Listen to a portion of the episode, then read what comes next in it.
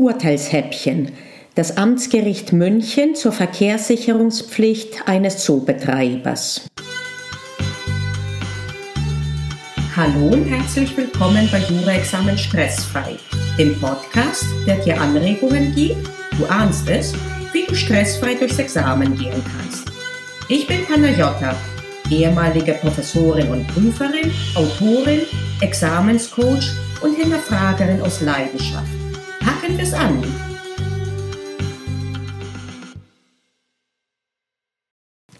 Eine Frau verletzt sich bei einem Zoobesuch und zwar übersieht sie die Glasscheibe zwischen dem Giraffengehege und ihr, prallt mit dem Gesicht dagegen und ist drei Tage arbeitsunfähig geschrieben.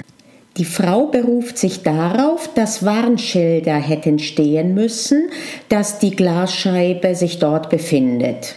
Zu Recht sieht das Amtsgericht München hier keine Verletzung einer Verkehrssicherungspflicht, sondern einen Unfall, der in den Risikobereich der verletzten Frau zuzuordnen ist. Beachte, die Verkehrssicherungspflicht ist nicht äh, dazu da, um andere vor jeglicher Verletzung ihrer Rechtsgüter, insbesondere ihres Körpers, zu bewahren.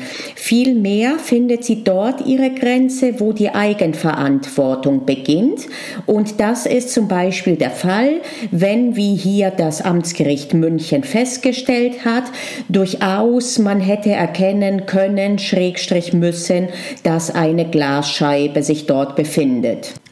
Diesen Punkt kannst du auch unter dem Stichwort zumutbare Maßnahme, die nicht vorgenommen wurde, unterbringen. Keine überraschende Entscheidung, aber eine, die einen willkommenen Anlass bietet, die Systematik der Verkehrssicherungspflicht noch einmal zu wiederholen.